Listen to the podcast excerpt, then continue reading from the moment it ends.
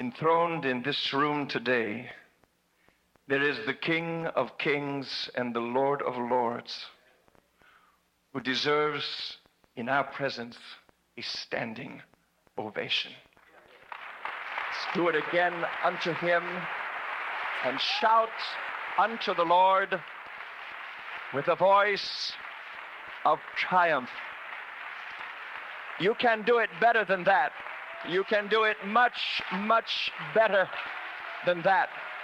For he is worthy of our praise and our worship and our adoration. For of his kingdom there shall never ever be an end.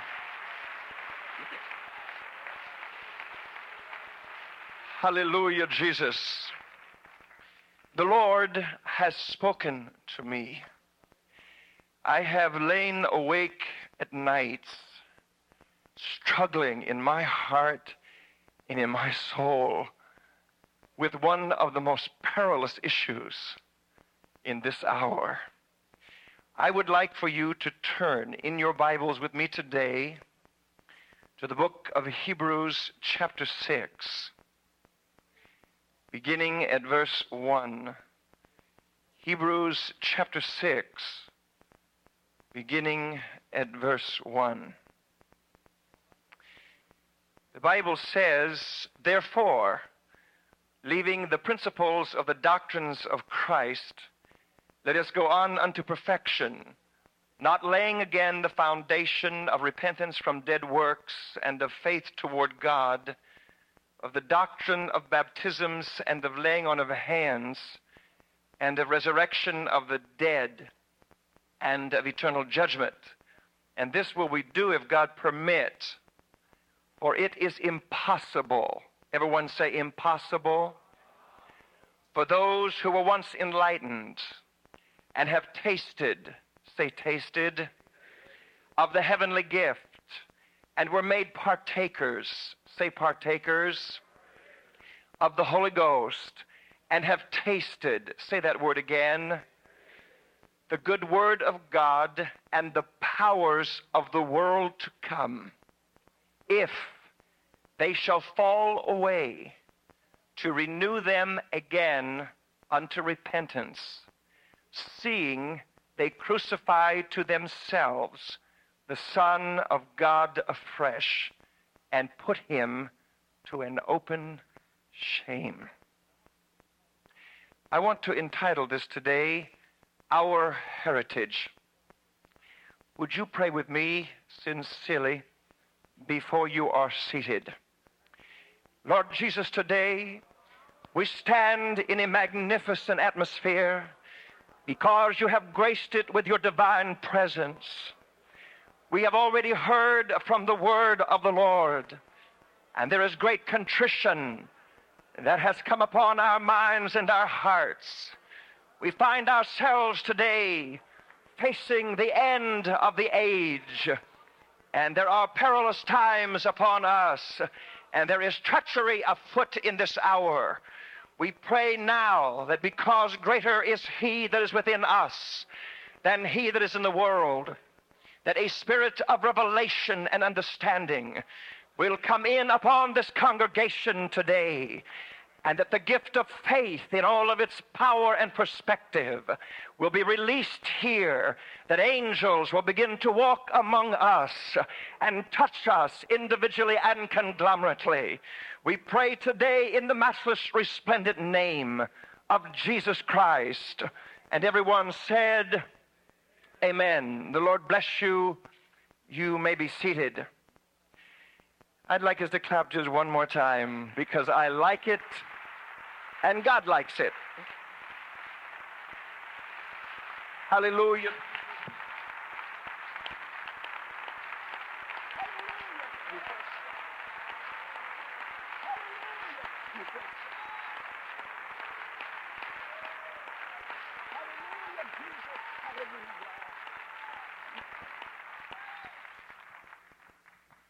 The reason that I ever came to God, the reason that I ever came to believe in Jesus Christ as the Messiah was because a preacher preached it.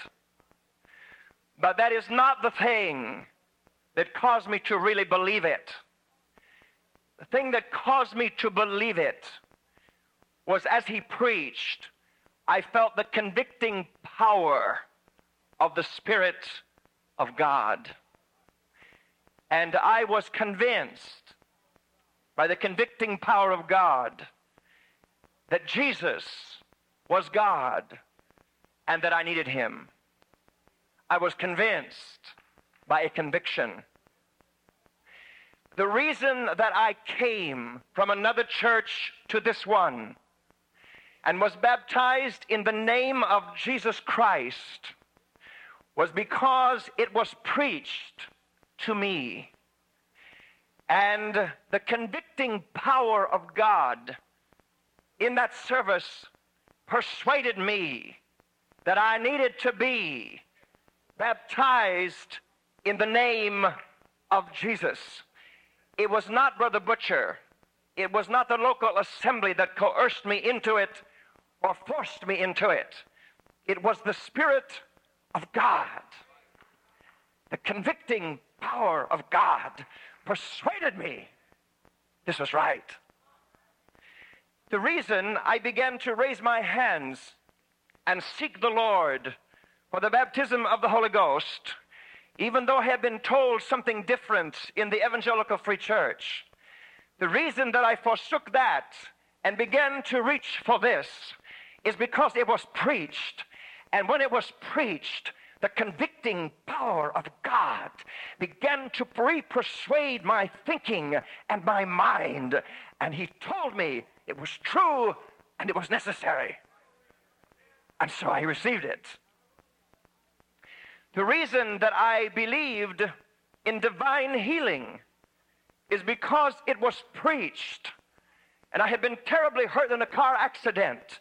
And because it was preached among you, the Spirit of God, by His convicting power, opened my heart and mind to the truth that healing was in the atonement and that it was not antiquated, but it was a reality in our day. And I got it.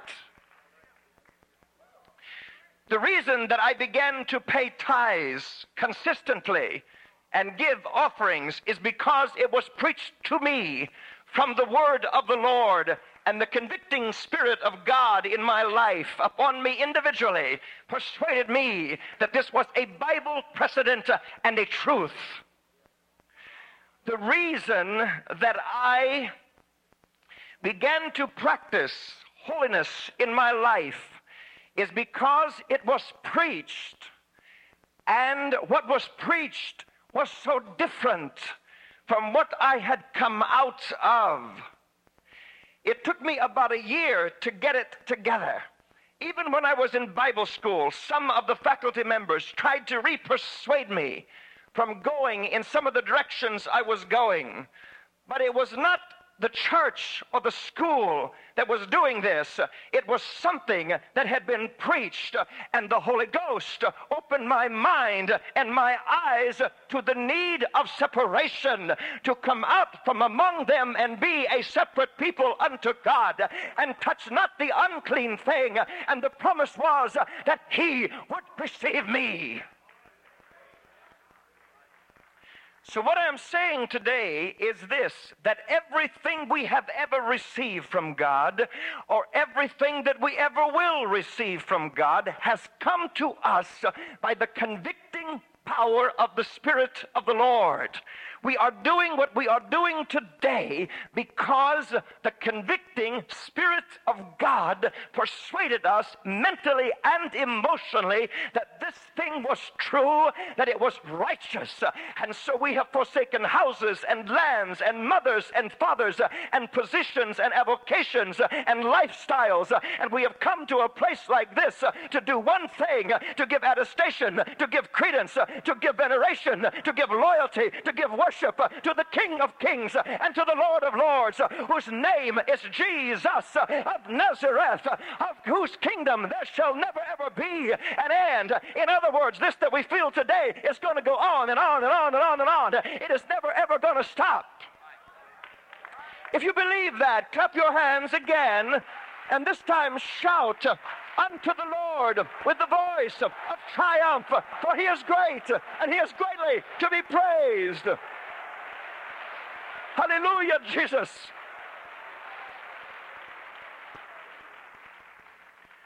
I have heard it preached during the years I have been in this, 24 now.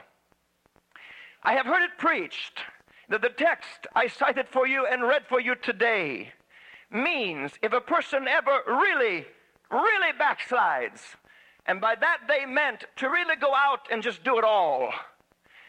They told me that you could never ever get back to God. However, I have lived long enough to understand and know that that is not really what the scriptures are dealing with there. Because I have seen too many people who really went out and did it all. I have stood beside too many caskets and knew that they made it in the end result. So it cannot mean to backslide. It may be applicable, but it is not the crux of the matter. It is not what God is trying to tell us.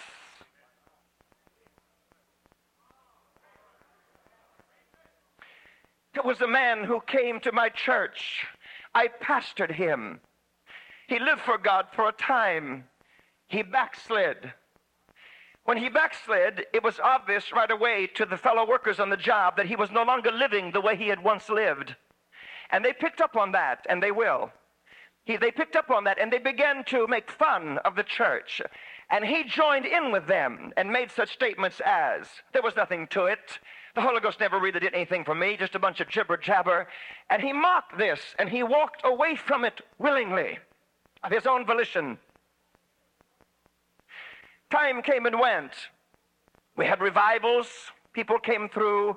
This man came back in an atmosphere of faith and power. He came to the altar again and he did what we call pray through. Weeks passed and suddenly he was missing again and he was gone. He did not stick. There was another woman who came to one of the churches I pastored. This girl lived for God for quite a while. Suddenly, she backslid in the interim between my pastoring when I was evangelizing. She came back to God, but the reason that something happened for her that did not happen for this man is that when the fellow workers on the job picked up on her and began to make fun of Pentecostalism and our lifestyle and our dress modes and all of this, she stopped them cold and she said, I'm not living it. She said, Don't you judge me. She said, But what they stand for. She said, And don't judge them by the way I'm living, because they really have what they say they have. And it really is real. It's just that I'm not living it anymore. Time came and time went.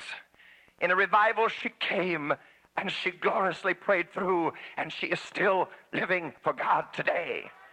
Why? Why did she make it? And why did he not make it? The reason is simple because he committed the unpardonable. He lost his convictions. He lost the convictions that this thing was true.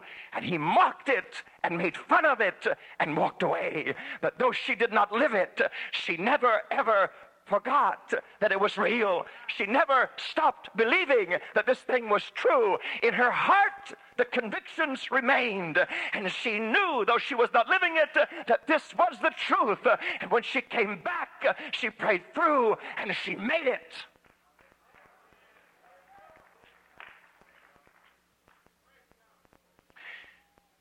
There was a woman who came to one revival where I was she looked to me like a saint of God. For all appearances, she was a saint of God. I did not know the congregation. She came to the altar at the end of the preaching And for a moment, I thought she was just a saint. The preacher came running to me. He said, Brother Stoneking, that woman has been backslidden for 25 years. I said, You're kidding. He said, No. I knelt down. It took about 30 minutes, uh, but all of a sudden, uh, that woman began to pray through and she began to speak with tongues. The thing that threw me was this uh, that though she did not live it, she still believed it. In 25 years, a pair of scissors had never touched her hair. She had never stopped dressing this way. She believed it. her convictions were sound, they were true. She knew what God had told her. One ear had been deaf from birth, uh, and when she began to speak with tongues, uh, that deaf ear snapped open and she was able to hear. Why does God do things like that? Uh, he does things like that because we hold to His precepts and to His concepts because His truth is from everlasting to everlasting.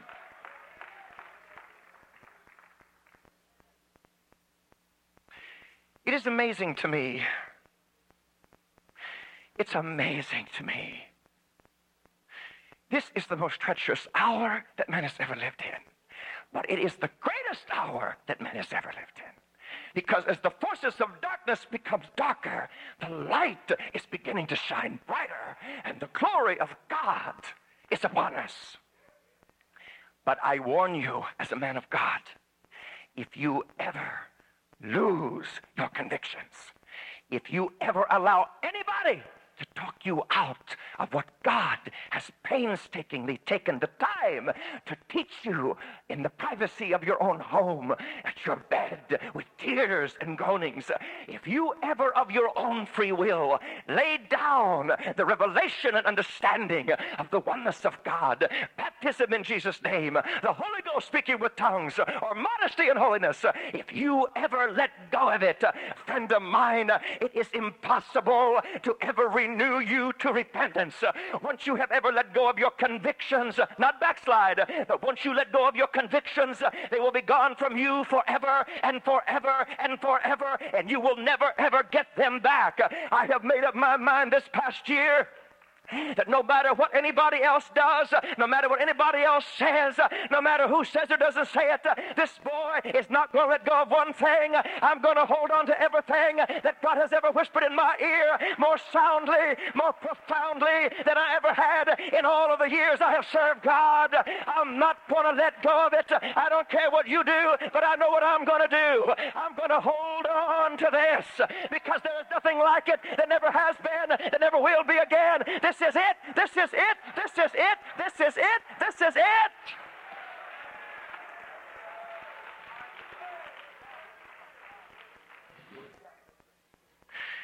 I am persuaded. I am persuaded that when God, look how long He has worked with some of us to get us where we are what extents God has gone to to help some of us. The years that He has painstakingly worked with us, put up with us, been patient with us, suffered with us. And then all of a sudden one day, you have so and so over tea or coffee or a hunting trip or whatever it is your thing is. And God passes by and He hears you chatting, talking.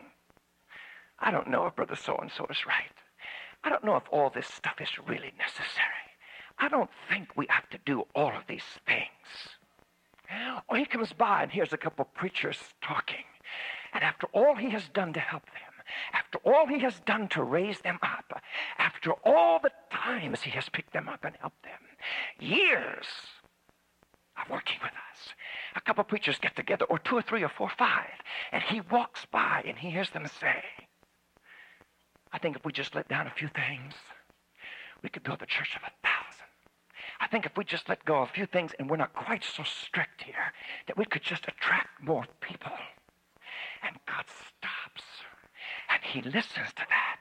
And there is an anger that rises up in his face. There is something that begins to rise up in him. And God becomes so provoked with that type of thing that one day he walks by and he says, Okay, buddy, you want to believe it? I'll help you to believe it.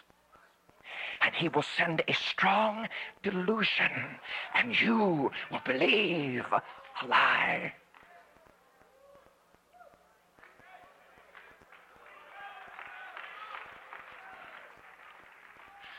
There are five billion people this world, and most of them have never heard the name of Jesus.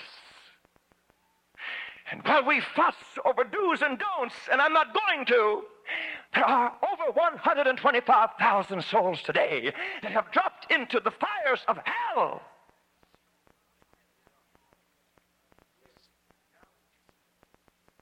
A terrible scripture is written in Thessalonians.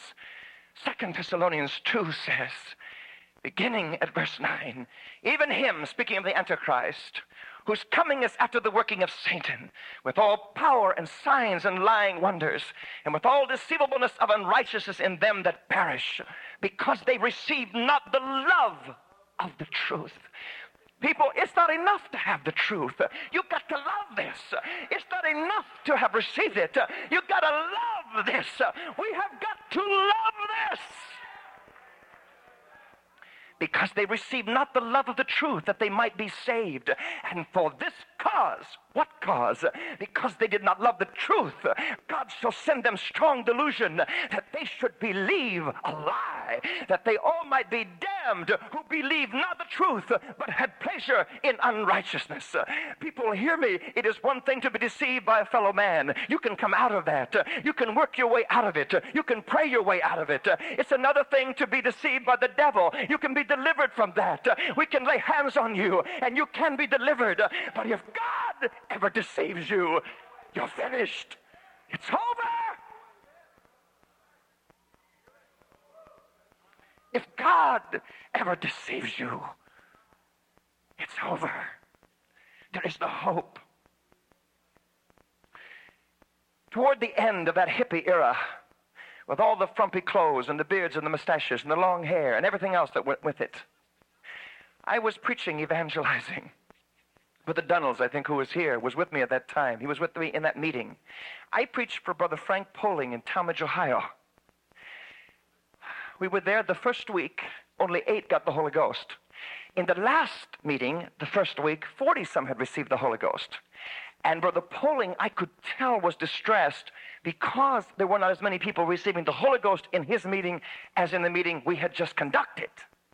And the only reason the preachers ask evangelists to come preach for them is because they want the same results in their church you got in the last church you just left. That's how it really is. And so I knew that he wanted the same results that I had just received. We fasted just as much. We prayed more. And we were doing the same type of thing. I was preaching as hard as I could and working in the altar like I always do. But nothing was happening.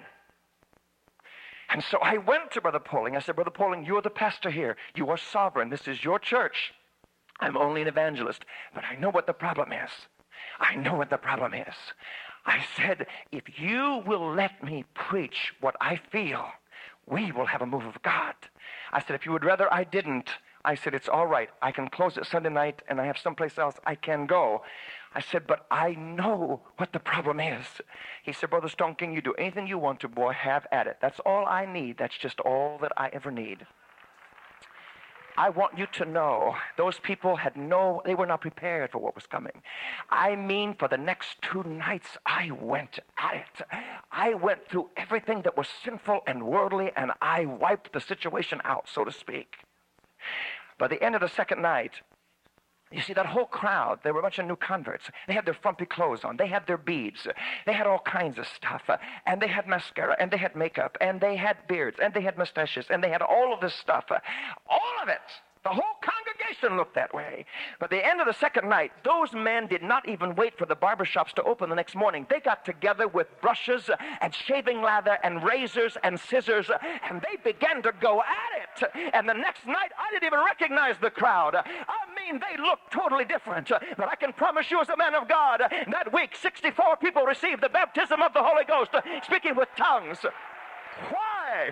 Because God, God, God doesn't have to do that. He doesn't have to put his hand of approval upon things like that, but he does. You know why he does? Because he wants it, because he desires it, because he has always desired it. Wherever there is God, there is holiness. Wherever God walks, there must of necessity be holiness. He will not stay where there is unholiness. He only walks where there is holiness.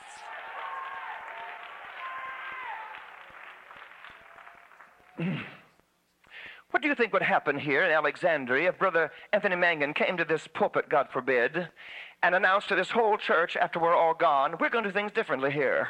We are going to rip out all these beautiful pews and we're going to come to church and we're going to sit cross legged on this floor and we're going to shave our heads and we're going to grow these long hair locks from the top of our heads and we're going to wear orange kimono robes and we're going to pass out flowers. Now, we're still going to carry our Bibles and we're still going to speak with tongues and we're still going to baptize in Jesus' name. And there's only one God, but we're just going to change the rest of the format and we're going to come here and sit like this and we're going to sway and we're going to go back and forth, and we're going to do all this stuff. What do you think would happen? I'll tell you what would happen. The spirit of Hare Krishna would come to this assembly. The spirit of Hare Krishna would come to this assembly, and you would fight devils unlike anything you have ever fought. When we bring that that is out there into the sanctuary, when you bring this world into the sanctuary, you bring the spirits of the age into the sanctuary. When you follow the trends and the fashions of this world, you bring those spirits into the house of God, and you're going to have to fight devils.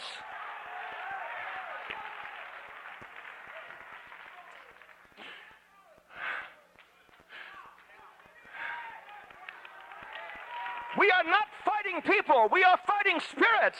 We are not fighting people. We are fighting spirits. David Wilkerson wrote a book entitled Purple Violet Squish. He said, quote, to all my minister friends around the world who want to reach the runaway generation, you cannot win rebels by being like them. Put away your childish talk. God is not groovy or hip, and Christ is not a cool cat. Jargon does not make the gospel relevant. It is still the simple preaching of the cross of Jesus Christ that leads to redemption. Take off your love beads and cookie clothes. If you become a mixer, you will get mixed mixed up. You'll not reach this generation by what you say, but by what you are and by the way that you live. May I say to you today, there are people among us who are mixed up and others are becoming mixed up. You cannot mix with the mixers and stay straight. You cannot do it. You will get mixed up because there are spirits that vie for this church. There are spirits now trying to take us over. But I am here to declare for this generation, we will not be taken over. We will not be taken over. We will not be taken over. We will not be taken over.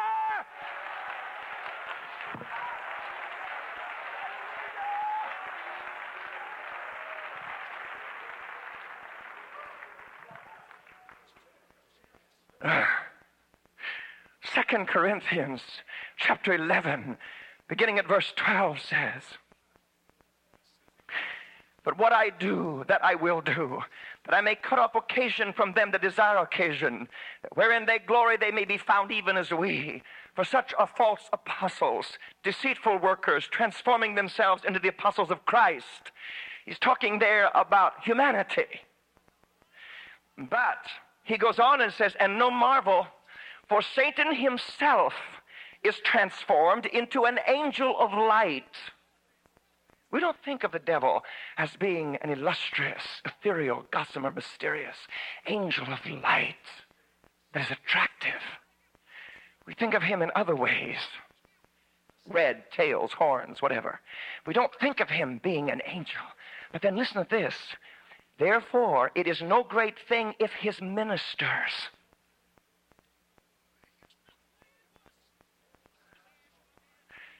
also be transformed as the ministers of righteousness, whose end shall be according to their works. We don't think about the devil having ministers, ministers like Jesus has ministers going out and preaching. We don't think of that.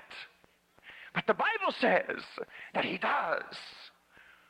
Would you like me to tell you where you'll find a lot of them? You'll find them on quote unquote Christian radio. And other places.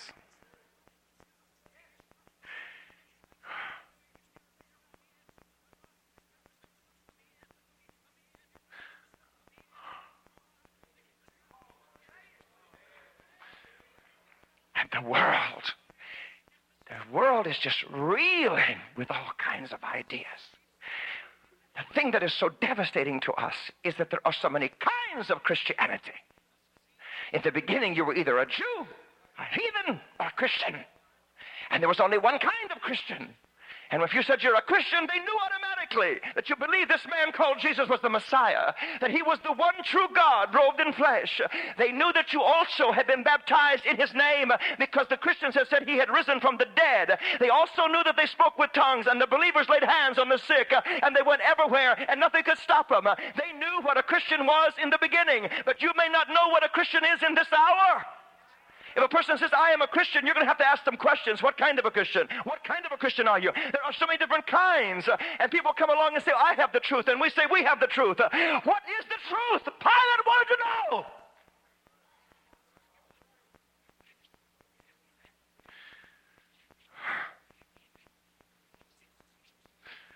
The Bible says in 1 John 4 and 1, try the spirits and see if they be of God. I have never worked with that until this past year, but I have worked with it. I have worked with it. I have worked with it. Let me tell you, there are a lot of things that sound right. There are a lot of things that look right, but they are not right. They go through the motions, but they are not right. I asked Brother T.W. Barnes, who is my wonderful friend, he's a mentor to me. Brother Barnes, I said, Brother Barnes, uh, how can some men whom I have heard preach so powerfully and so gloriously, how can they carry on when we have now discovered that they are living in sin? He said, Brother Stoneking, when the Holy Ghost leaves a powerful ministry, there is another spirit that comes that replaces the Holy Ghost. And he said, that spirit looks a great deal like the Holy Ghost. And unless you are gifted in the Spirit, he said, you will not realize it and you will not recognize it. And they will carry on for a season. God forbid, God forbid that any of us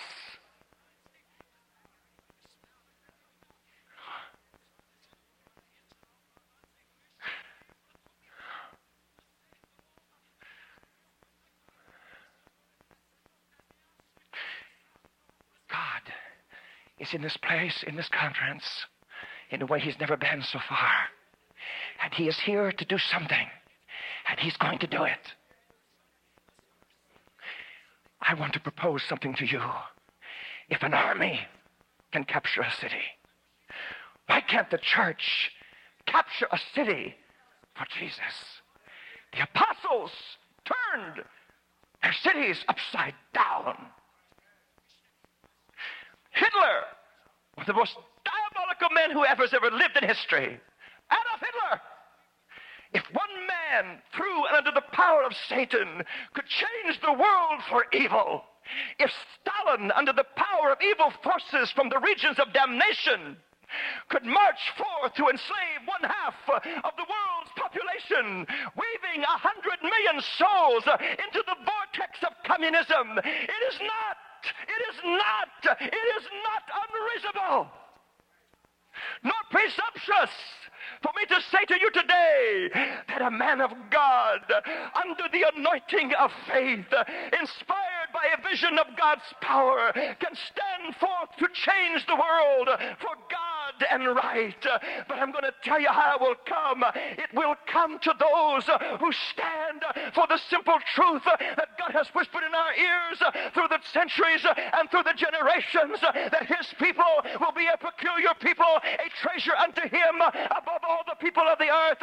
Popsy, is it possible that your generation told us incorrectly?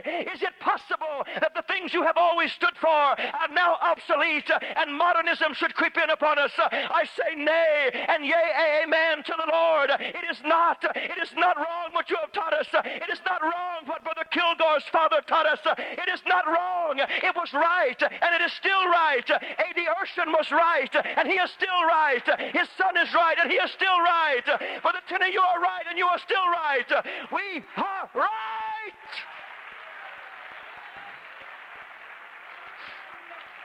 This place, clap again for the Lord and worship Him. Hallelujah, Jesus. Hallelujah, Jesus.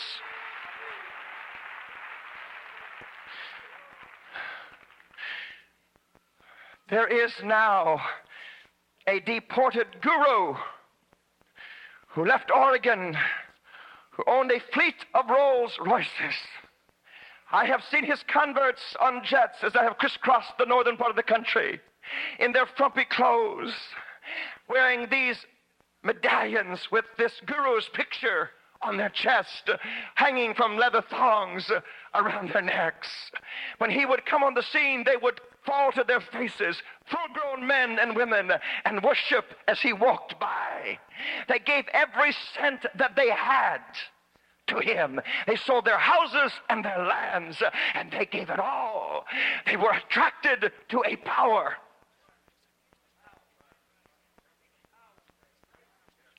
The Mormons.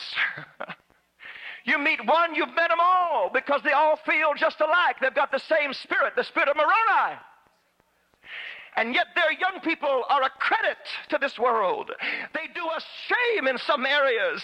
They come knocking on your door and knocking on my door. And those kids save enough money in their high school years uh, to foot their bill for two years on this soil and other soil. They save their money. They do not squander it in hamburgers and hamburger joints. Uh, they save it uh, to support themselves for two years to do missionary work to propagate that damnable doctrine. They do it and they walk your streets and they walk my streets uh, and they ride bicycles uh, and they eat macaroni and cheese uh, because it will sustain them for two years. We do not ask you to do what that guru asked his followers to do. We do not ask our young people to save their money and to propagate for two years at their own expense, crisscrossing this country and the nations of the earth. We do not do it. The Jehovah Witnesses believe that unless they go door to door, there is no way for them to be saved. It's connected in New York, an old man, he is an albino. His skin is white. His eyes are pink like a rabbit.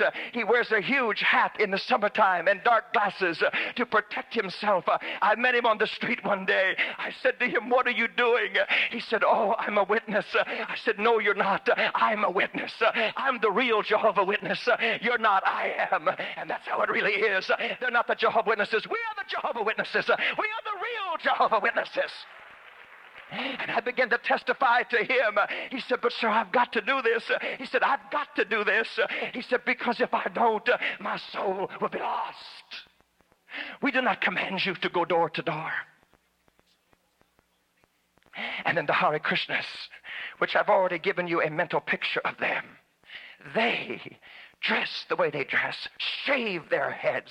And if you've ever seen pictures of them, they've got this yellow streak going down their forehead. You know what that is? Liquid cow manure. Because they worship the Brahman bull, and their leaders pour that stuff on their foreheads, and it runs off their nose. That is darkness. That is darkness. How is it that people will do all of these things for these other religions? I'll tell you why they do it because there's a power. There are spirits of power that get a hold of them and it persuades them to live the way that they live. They give up everything. The power of demons gets a hold of them. And I have met some of them. They attract the children of the wealthy, the intellectual. College students uh, go through all those things uh, and dress that way. I was in New York City in Manhattan. A bunch of them were dancing on the street corner, beating drums. Uh, one boy's eyes were glassy, and he was beginning to froth at the mouth. It was in the summertime. He was chanting just out of his head, Hare Krishna, Hare Krishna, beating a drum and dancing up and down. I walked over to them and I said, What are you people doing here? They said, We're bringing peace to the city. I said, Man, this is not peace. This is mass confusion. I can bring you peace because I know the Prince of Peace. I know the one. I know the one who is the Prince of Peace. His name is Jesus. They did not want to hear that. People, if there was ever a day when we ought to come out of our shell and out of our places and out of our hiding situations, we ought to come out now and stand up straight and tall and say, I am one of them. I believe. I believe you've got to repent. I believe you've got to go to water in Jesus' name. Yes, Jesus is the Messiah. He is the only true Son of the living God. His name is Jesus. He is the invisible made visible. Hear, O Israel, the Lord our God is one. There is only one God. His name is Jesus. Yes, you've got to go to water in Jesus' name. You've got to receive the baptism of the Holy Ghost speaking with tongues. You've got to have it. You've got to have it. This is the hour.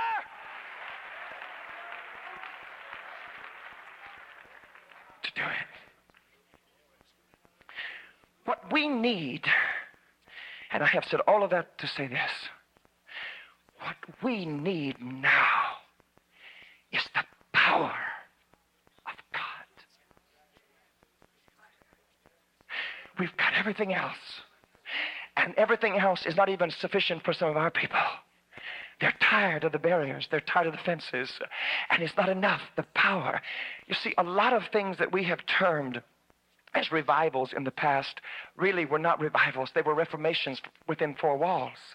Revival is when the Spirit of God goes out into the streets and highways and begins to tug at your neighbor's heart in the nighttime, and they cannot stay away from the house of God, and they begin to come, and when the preaching goes forth, they begin to repent and cry, and they are converted. That is revival. Likewise, a lot of things we have in our services, uh, we think sometimes because people leap and shout and run and speak with tongues and clap and fall out uh, that we've had a powerful service. And we probably have not had a powerful service at all. We have only had a joyful service. The joy of the Lord will cause you to leap for joy, cause you to dance, to wave your hands, to worship God. The joy of the Lord will do that. And we've got to have it because the joy of the Lord is our strength. We need to clap. We need to, to walk. We need to pray in the Spirit. We need to suddenly just explode and go 40 directions. Yeah. Because it strengthens us. It helps us. But what we really need is the power of God. When the power of God comes into a service, when the real power, not the joy, but when the power of God comes into the service, what happens is sinners begin to convulse with contrition, conviction, they begin to cry and give the backs of pews because they feel something and they can't fight it. They can't fight it. And the devil begins to loosen his tentacles on individuals and they begin to run to an altar and they begin to cry out to God. The power of God will cause people to suddenly stand at their feet out of wheelchairs. The power of God will cause people to throw down crutches. The power of God will cause saints to fall on their faces and begin to moan and groan as the glory of the Holy One walks among us, as the power of God begins to sweep through us. What we need in our day is not more joy, not more dance dancing and shouting, but we need now the real power of God to come in among us. We need the gifts of the Spirit in full operation.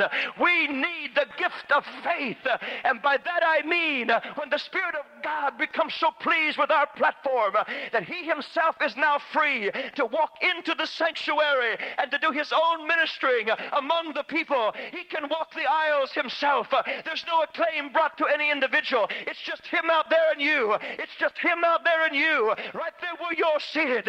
Suddenly he comes in on the scene, and suddenly the pain disappears, and the leg begins to grow, and the arm becomes straightened, and the headache goes away, and angels begin to filter in. When that type of thing happens, when the real gift of faith begins to operate, angels suddenly come through the walls. They didn't bother to come through the doors, they just come through the walls and through the ceiling, and they begin to walk among you and minister in among you. And suddenly, where you are seated with your own faith, something touches you and a spine straightens. I'm telling you, it is beginning to happen all over this country, all over this country in this hour. The gift of faith and the laying on of hands is becoming unleashed among our preachers and among our people because it is the end of the age and you're going to see one of the greatest moves of God you have ever seen in the history of mankind because the building of the latter house is going to be greater than the former and the latter rain is going to be seven times greater than the former rain. It's not going to be 3,000. It's going to be 21,000. It's going to be 21,000 in one day receiving the baptism of the Holy Ghost. I'm telling you tonight, we are not going to have anything less than a real book of Acts revival with signs and wonders following. Would you clap again and loosen yourself for what is about to happen in this place?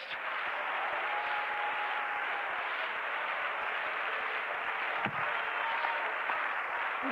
the fire of the Lord. Into the fire of the Lord. Into the fire of Hallelujah, Jesus. I have seen some of the greatest miracles of healing in all the years of my ministry this past year. And I'll tell you where it's happening. It's happening in the churches that are holding the line come from anything to this, uh, and we all have. But you cannot go from this uh, to anything else uh, because there is nothing else to go to. When you have come to this, uh, it's the end of the line, it's the end of your religiosity search, it is the end of your theological discoveries. Uh, when you have come to this, uh, you have arrived. This is that which was spoken by the prophet Joel that in the last days saith God, I will pour out my spirit upon all flesh. What we need in our day is preachers uh, doing more than just preaching, as we have heard so eloquently and so gloriously done. We do not need Bible school graduates uh, coming and doing a little sermonette or whatever and tying up their throat uh, and waiting to be taken out to eat. We need somebody to get down off this podium and this platform and get into the audience where they are and go after them. In New York State, we fight devils in New York State. I need somebody that will go over the pew and get a hold of them and drag them out of that area and try to help them to find the reality of a resurrected Christ whose name is Jesus, of whose kingdom there shall never ever be an end. We need ministers in our day who will get a hold of God and go after them and be fearless and fear nothing or no thing. Uh,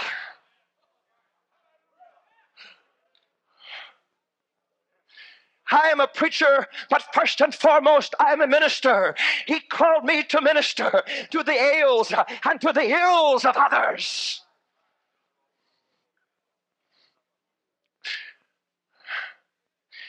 I am facing men today who are going to be mightily used by God before this thing is over. I am facing women today, and there are men behind me who are going to be mightily used by God before this thing is over.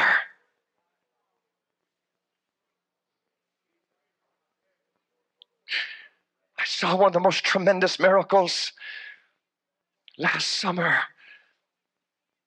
in the Oregon camp meeting. It was one of the greatest camp meetings I've ever been in. And the reason it was is because the people were in one mind and one accord. 1,500 people.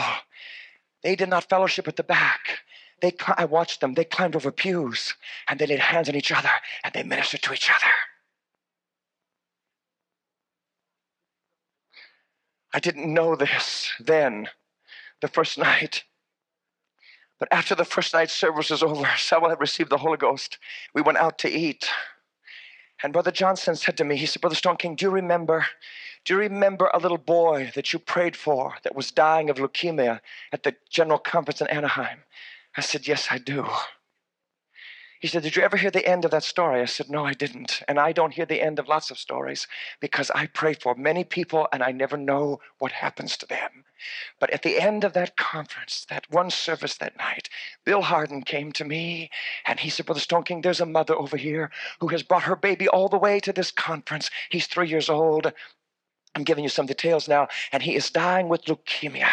He said, Would you come and pray? I said, You'll have to lead me to, to her. I don't know where to go. Brother Harden led me around to this woman. Here was a woman holding a little boy. The baby body was already beginning to disintegrate. He could not even open his eyes. The mother, with one arm, was holding that baby. And with the other hand, she was worshiping. She was worshiping God. She had driven 12 hours one way to bring that baby to that service.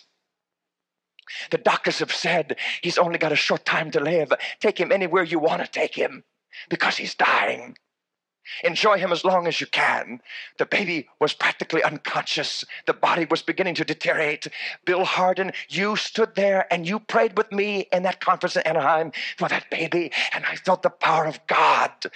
The power, not the joy, but the power And that mother trembled and shook. I never knew what happened in a restaurant after the first night service in that camp meeting. Brother Johnson said, Would you like to hear the story? I said, Yes.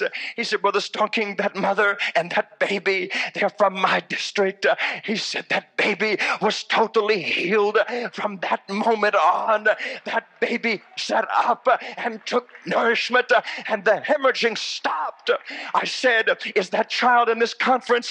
Is that child here in this camp meeting? Uh, He said, Yes, they are. I said, I want to see that baby. I want to see the baby. Bring the child to me. And of course, it was the child is now six years of age. The next night, I walked through the side door to come to that platform. The mother stood there and that child, and they grabbed my arm and they said, This is Mark Sargent. I got down on my knees. I took that little boy in my arms and I pulled him to me. He was the picture of health a little bow tie, a white shirt, a sport jacket, his hair combed back, his eyes dancing with life, and an attestation and a testimony to the fact that there really is a man called Jesus who is able to do anything, who is able to do all things, and that nothing shall be impossible to them that believe. That little guy put his arms around my neck and I worshiped God for truth and went onto the platform. On Wednesday night, there was such a move of the Spirit. There was a man who had polio. He had braces on his legs and with crutches, he came down that middle aisle toward the end of the preaching. Faith gripped his heart and his soul, and he came walking down that aisle. When he got to the front, as he raised his hands, the crutches fell to the side, and he began to worship God and speak with tongues. All of a sudden, without the aid of the crutches, he turned and he began to walk. And when he began to walk, the people began to worship. The power of God came in that place, and things were just every which way. All of a sudden, I was walking through this, this tangle. It was a tangle, this tangle at the altar, and I felt this tug on my pants leg. I looked down. Here was this little boy, Mark Sargent. I said, buddy, what are you doing down here? You're going to get trampled in all of this. Let me get you out of here. I, he said, oh, I'm all right. He said, did that man really walk without crutches? Uh, I said, buddy, look at him. Can you see him going? He said, yes. Uh, I said, come on, let me get you out of here. I just lifted him over the altar rail and put him on my lap. Uh, I said, would you like to have the Holy Ghost? He said, oh, no, no, not me. He was afraid.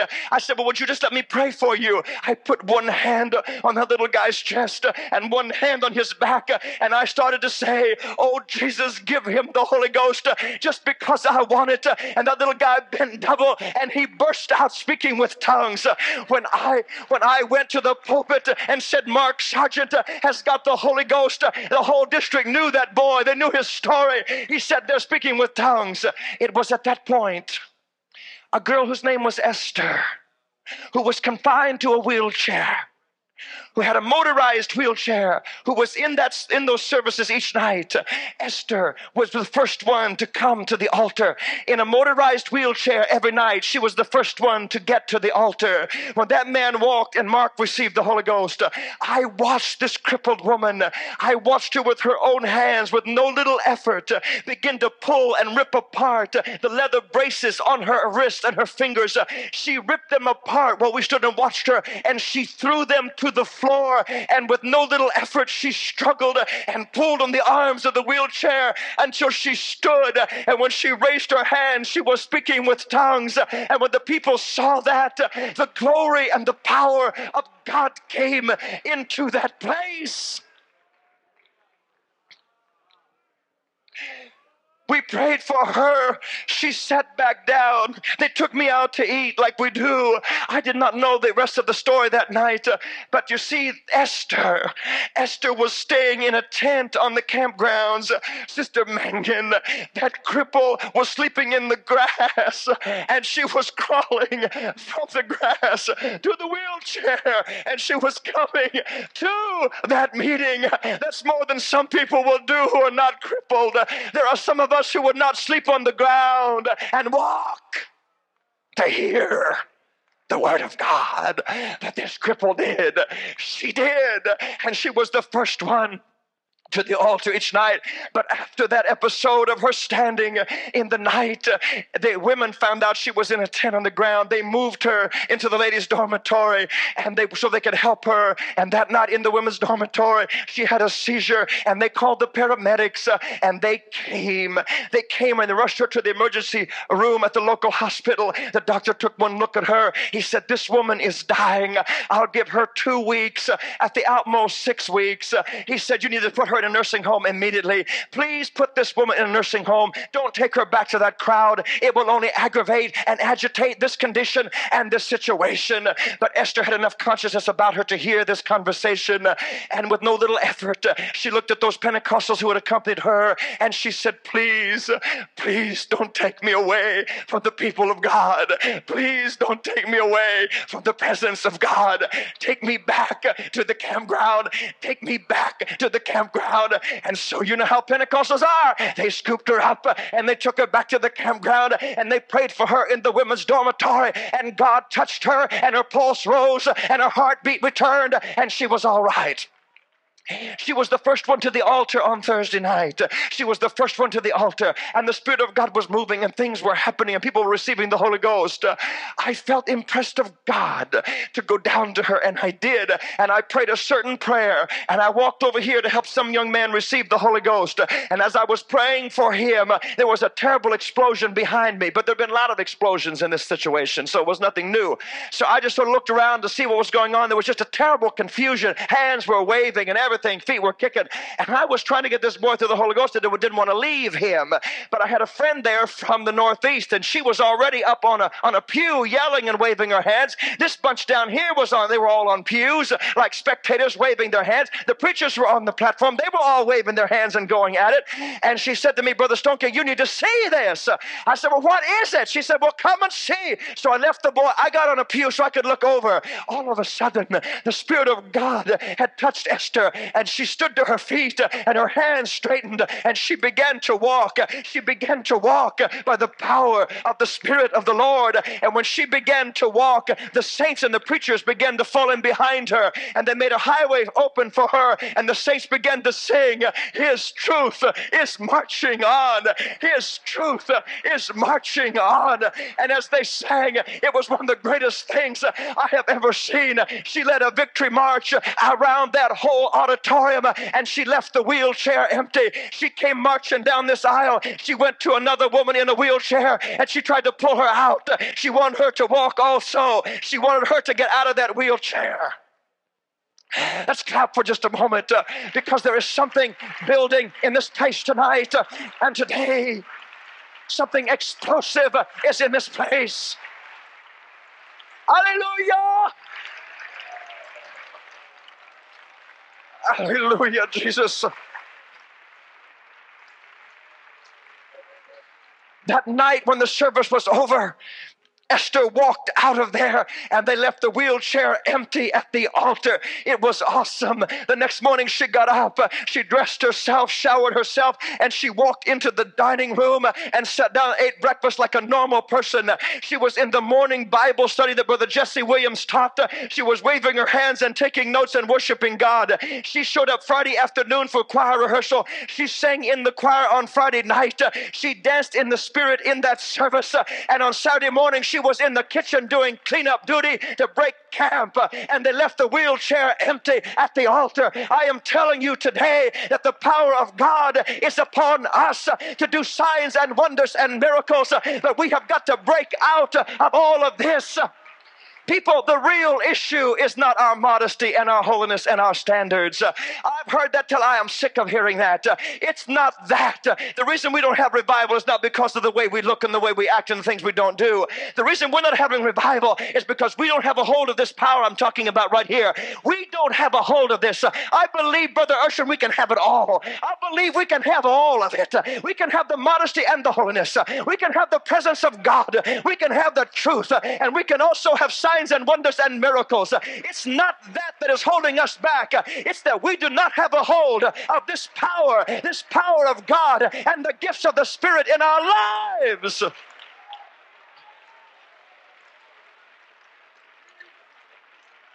Hallelujah.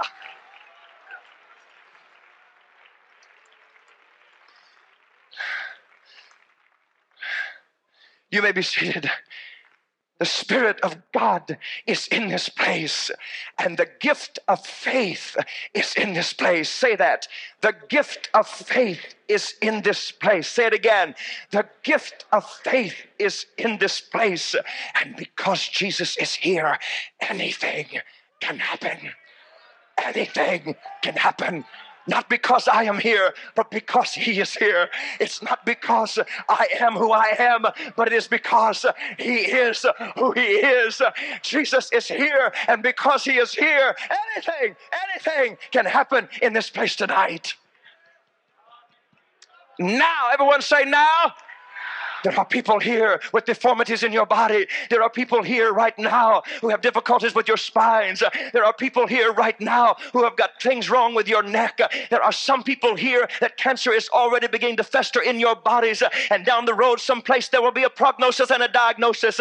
But I'm here to tell you that one greater than all the prognoses and all the diagnoses, there's someone greater here today whose name is Jesus. He is the same yesterday, today, and forever forever. He has never changed. And because He is here, suddenly where you are, an angel can slip up to you and just simply touch you and just simply take a hold of your hand, and everything can be made all right in the power of the name that is above every name, even the name of the resurrected one, whose name I reiterate to you in your hearing is the name of Jesus Christ of Nazareth, who is alive forevermore and forevermore and forevermore.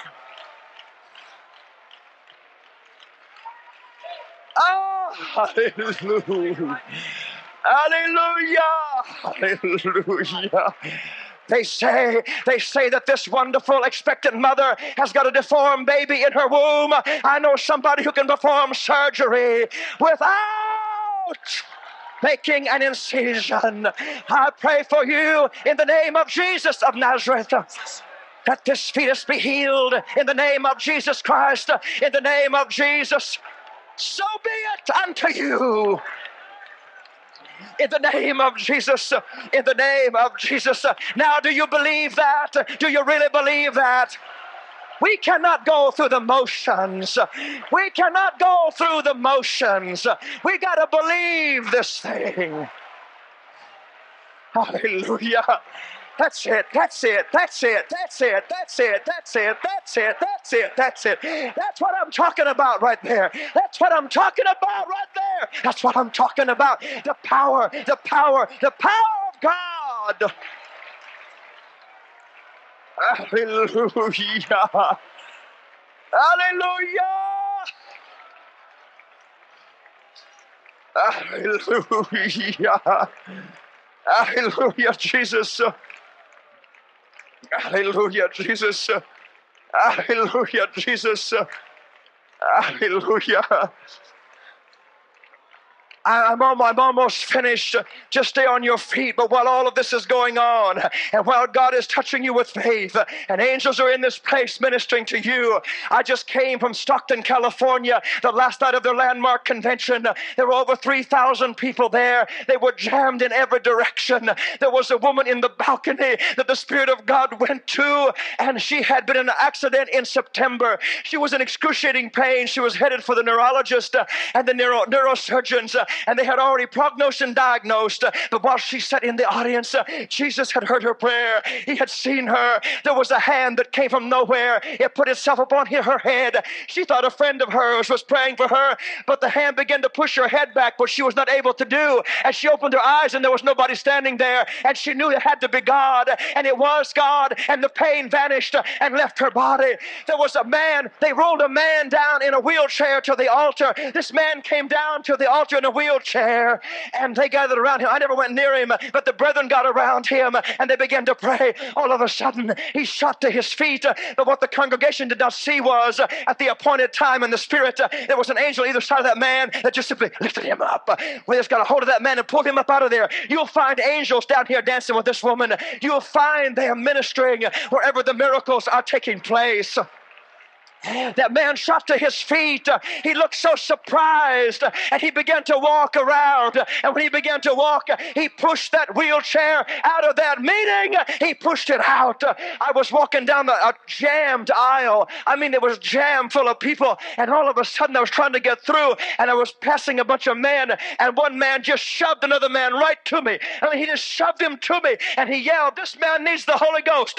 Here was a stranger and me, eyeball to eyeball, that I've never seen before. And someone screaming, saying, He needs the Holy Ghost. I said, Sir, do you want the Holy Ghost? Do you believe in the Holy Ghost? Have you heard about it? He said, Yes. I said, Do you want it? He said, Yes. I said, Here it comes. I put my hands on his chest. He fell backwards, speaking with tongues. If I have the story correct, he was a Baptist preacher. If I have the story correct, he was a Baptist. I'm saying to you, I am saying to you that that spirit is in this place today. It is in this place today. It is in this place today. That spirit, that spirit of power, power, power, not joy, but power. I hear the sound of weeping. Uh,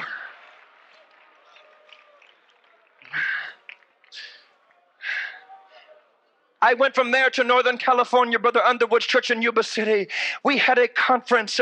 One pastor's daughter came to the altar who had been in pain for six months. The pain suddenly vanished. A teenage girl whose spine was crooked from scoliosis.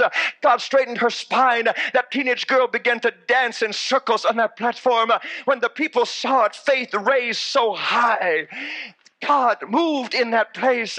This is how important this is that I'm telling you about. There was one preacher who came to me, who confessed to me. He had always been against the moving of the Spirit and a lot of demonstration. He had always been against the gifts of the Spirit and all this business. He said, Brother Stoneking, something has happened to me. Something has happened to me in this meeting.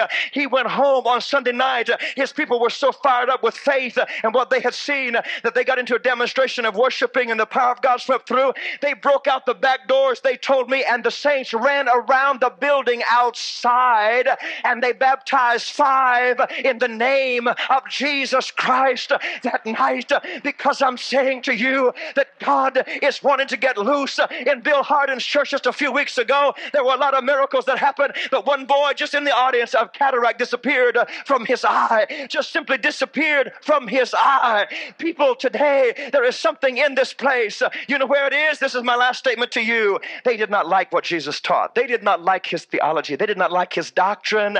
They hated him for it, but they could cope with his doctrine. They could cope with his teaching. They could explain it away because you see, he was not ceremonially garbed the way they were. He was just sort of, uh, you know, out in the countryside. He didn't look like them or act like them. They could handle that, but there was one thing they could not handle. They couldn't handle it on the Sabbath day when the little man with the withered hand came into the presence of the master of the universe, this man called Jesus said, Stretch forth your hand. And he stretched forth a withered hand and he pulled it back. Oh. And Jesus, Jesus made the boys in the temple look bad. They couldn't compete with him. They had their sermons, they had their programs, they had all the rituals, they had the buildings, they had everything. They had the platform, they had everything. They had it sewed up, but they could not compete with this one who stood in front of a tomb and said, Lazarus, come forth. And he that was dead came walking out of the grave. They could not compete. They could not compete. Wake up, Pentecostal preacher. We've got it all. But when you begin to lay hands on and they begin to walk out of wheelchairs and throw down crutches, uh, I'm telling you, they cannot compete with us out there. They cannot compete. They cannot compete. They cannot compete. And that is what God is trying to tell us in this hour.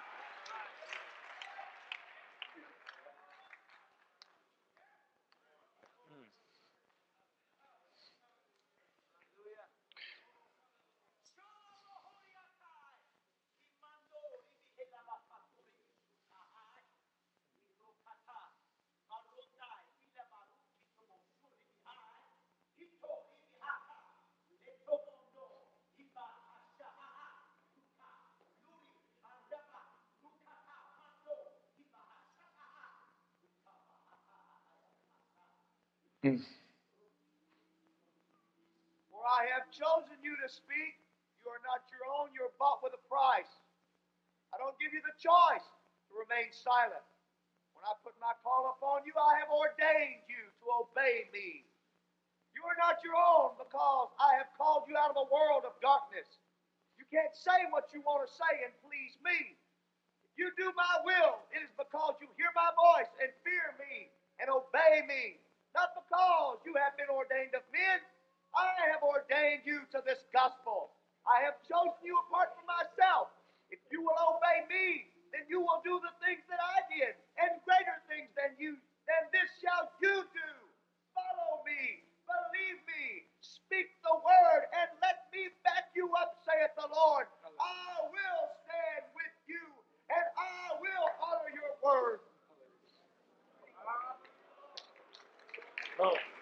Let us clap our hands and lift our voices to the presence of the Lord.